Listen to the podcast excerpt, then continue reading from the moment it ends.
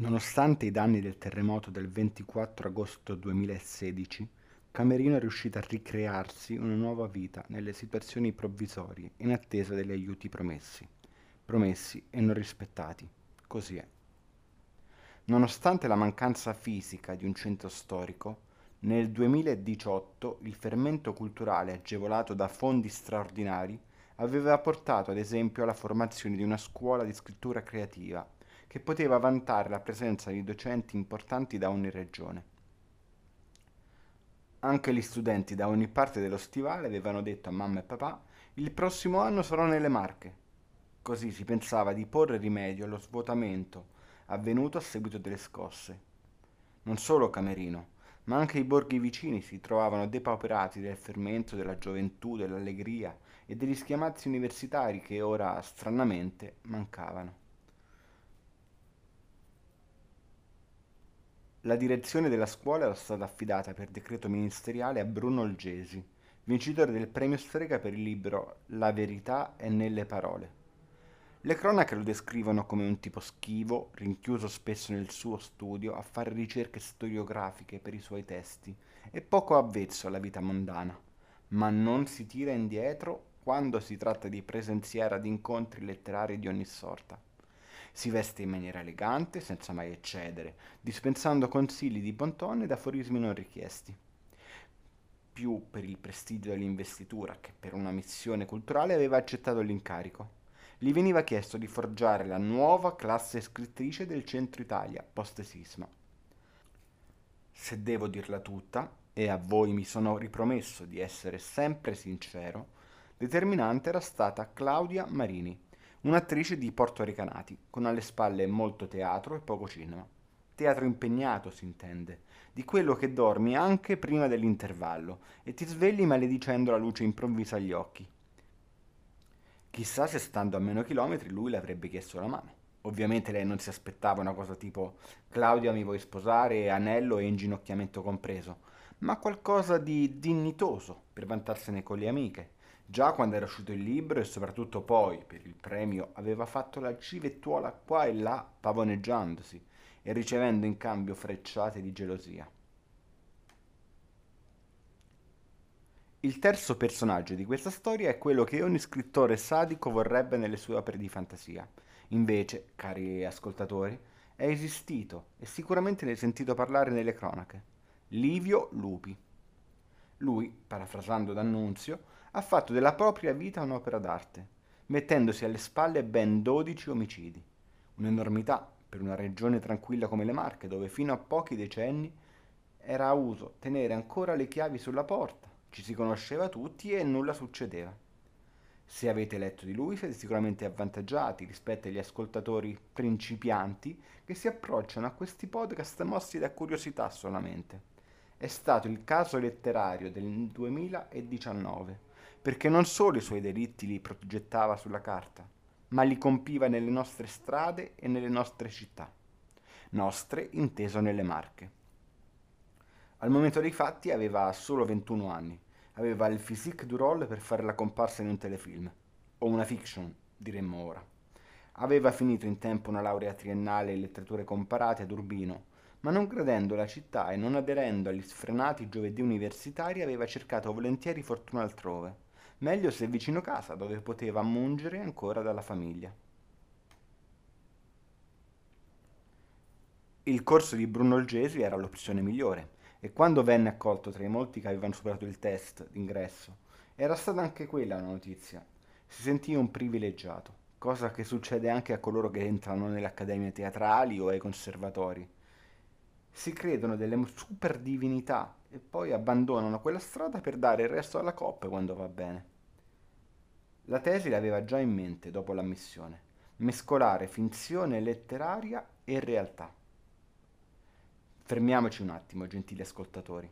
Capiamo bene che quello che stiamo dicendo è folle e meriterebbe subito perizie, studi, soprattutto cure psicologiche. Ma di un assassino, o meglio di un serial killer, e per loro vedere la vita in questo modo è ordinario.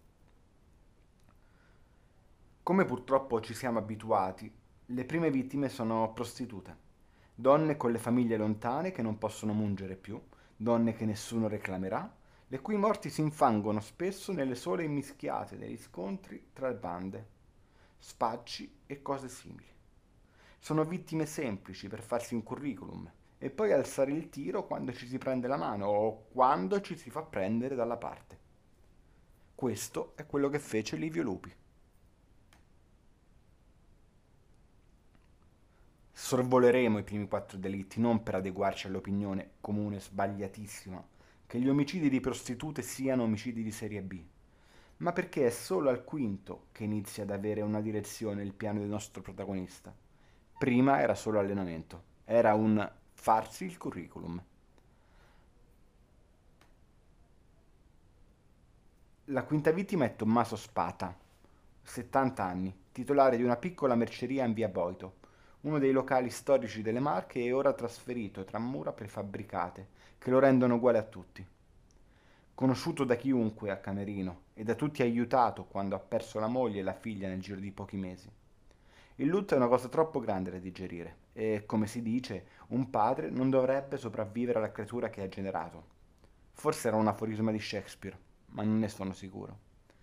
Tenere il...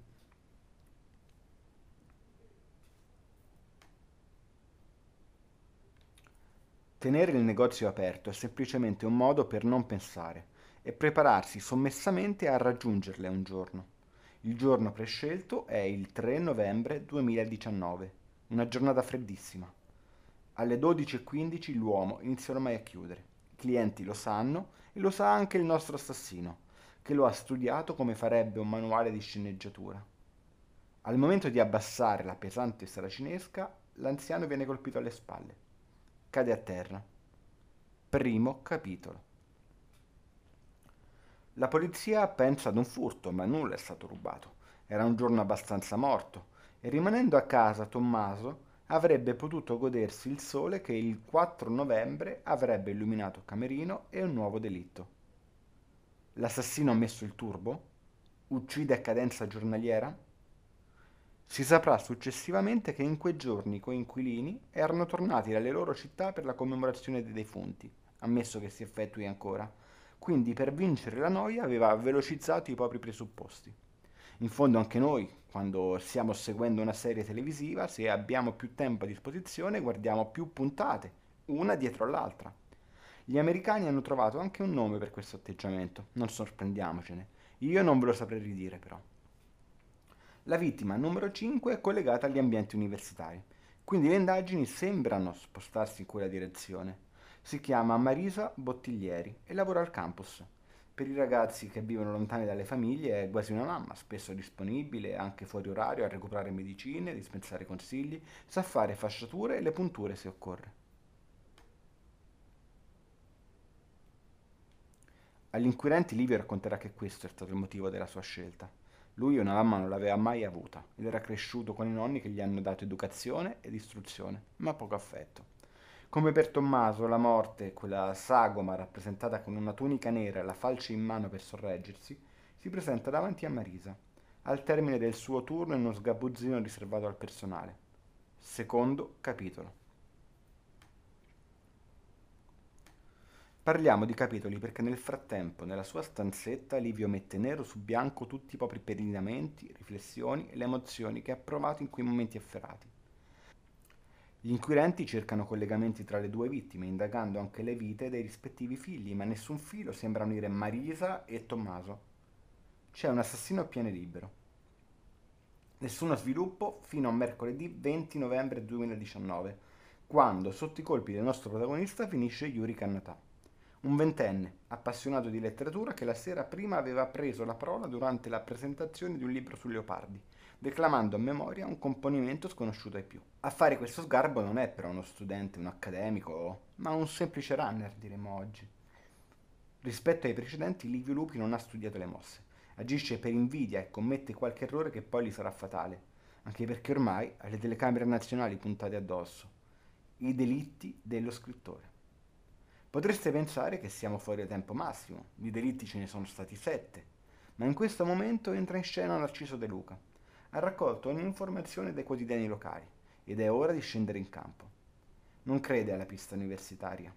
Di questi delitti non ne trae giovamento nessuno di specifico e poi ci sono quei casi di prostitute dimenticate troppo in fretta che per coincidenza, sicuramente, finiscono proprio prima che il killer inizi il suo gioco di morte. Proprio dall'intuizione di unire le due strade, gli inquirenti scoprono che Kunto Mardea, la seconda vittima, era ossessionata da un ragazzo abruzzese che lei aveva incontrata più volte nelle ultime settimane, quasi come se ne fosse innamorato. Nella militanza di una prostituta queste cose accadono, ma aveva preoccupato la donna che quel ragazzo fosse insistente e le avesse proibito di vedere altri uomini della sua età, in maniera brusca, diciamo. Esattamente questo sgarro le sarebbe costato caro ad ottobre. Abbiamo iniziato questo podcast parlando di Bruno Olgesi, non a caso. Non volevo attirarvi con il nome sensazionale, ma dopo il settimo delitto il romanzo arriva nelle mani del professore liberamente tratto da fatti realmente accaduti. Si usa dire così, non è vero? Il testo colpisce l'insegnante per la sua accuratezza, la dovizia di particolari, quasi che solo l'assassino li poteva sapere. Logica vorrebbe che con un serial killer del genere nei paraggi il manoscritto finisca nelle mani degli inquirenti. Poi saranno loro a verificare i confini tra finzione e realtà e trarne le conseguenze. Non ci si aspetta una recensione che ne promuova la vendita, ma una perlustratina tra le righe, quello sì, e invece no. Bruno Olgesi decide di indagare personalmente ed in effetti le cose tornano. Gli appuntamenti delle prostitute, i ritmi di Marisa, cose che neanche la polizia sa. Con una scusa l'allievo e il professore si incontrano il 25 novembre nello studio 2B alle ore 17.30. Questa volta è il docente a parlare. Ripete a Livio la lezione perfetta, tutte le informazioni sulle vittime dell'assassino scrittore che terrorizza le marche. Quando si sente braccato, Livio inizia a sudare freddo. La sfida era andata oltre. Consegnare il suo manoscritto al suo insegnante e il suo mentore è stato un passo falso, un puntare al cielo troppo presto, a meno che l'ottava vittima non diventi proprio lui. Ma è l'insegnante a spiazzare Livio vuole metà della società diritti dello scrittore Spa e collaborare con lui per il proseguo del progetto. Sono cose che dovrebbero avvenire soltanto nei romanzi, non dovrebbero succedere concretamente. Tre vittime le sceglierà lui. È l'unica condizione che pone. Olga Reichmann, Nunzio Pagano, Andrea Milani. Non solo a Narciso pare evidente che le vittime numero 8, 9 e 10 non corrispondono al target delle precedenti morti. Sono spesso persone influenti, affermate in società. Olga Rekpan è un assessore della cultura, ostacolato in ogni modo la scuola che Bruno dirige. Nunzio Pagano è un gallerista scelto per allungare un debito di 12.000 euro che Bruno non è ancora riuscito a saldare o semplicemente non vuole. Andrea Milani è l'uomo che ha rovinato la carriera di Claudia Marini preferendole un'altra attrice supportata dalla politica. L'indagine delle vittime che Narciso effettua dai giornali e facendo domande ai loro parenti emerge l'identikit di una persona diversa. Non sono più prostitute, anziani indifesi e lavoratori umili. La televisione stessa non ci capisce più nulla. Si invita ad uscire di meno da sera solo se necessario. Il giovedì universitario viene annullato, ma questo non tocca le abitudini di Livio Lupi, che neanche a Camerino frequenta i locali.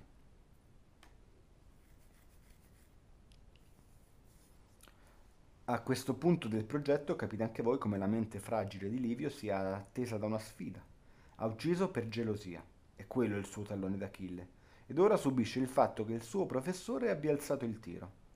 Non dimentichiamoci poi che gli omicidi sono saliti a 10 e non se ne parla più solo nelle marche. Livio non riesce a supportare lo stress e il suo mentore sembra incalzarlo. Quando ti decidi di farne un altro, hai pensato alla prossima vittima?